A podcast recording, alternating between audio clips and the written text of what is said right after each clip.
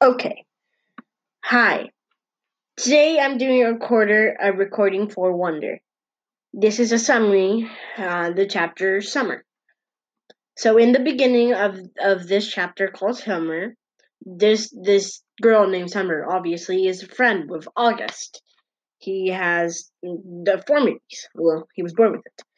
Um, so she is friend with him, and Summer actually goes through some drama being friends with Summer, be friend with August because of it. Um, she is first being taunted about being friends with August, and people are saying that she should not be friends with him, and that she should that she would be a lot cooler if she wasn't. But then she denies the invitation to be friends with them, the cooler kids, and she walks away.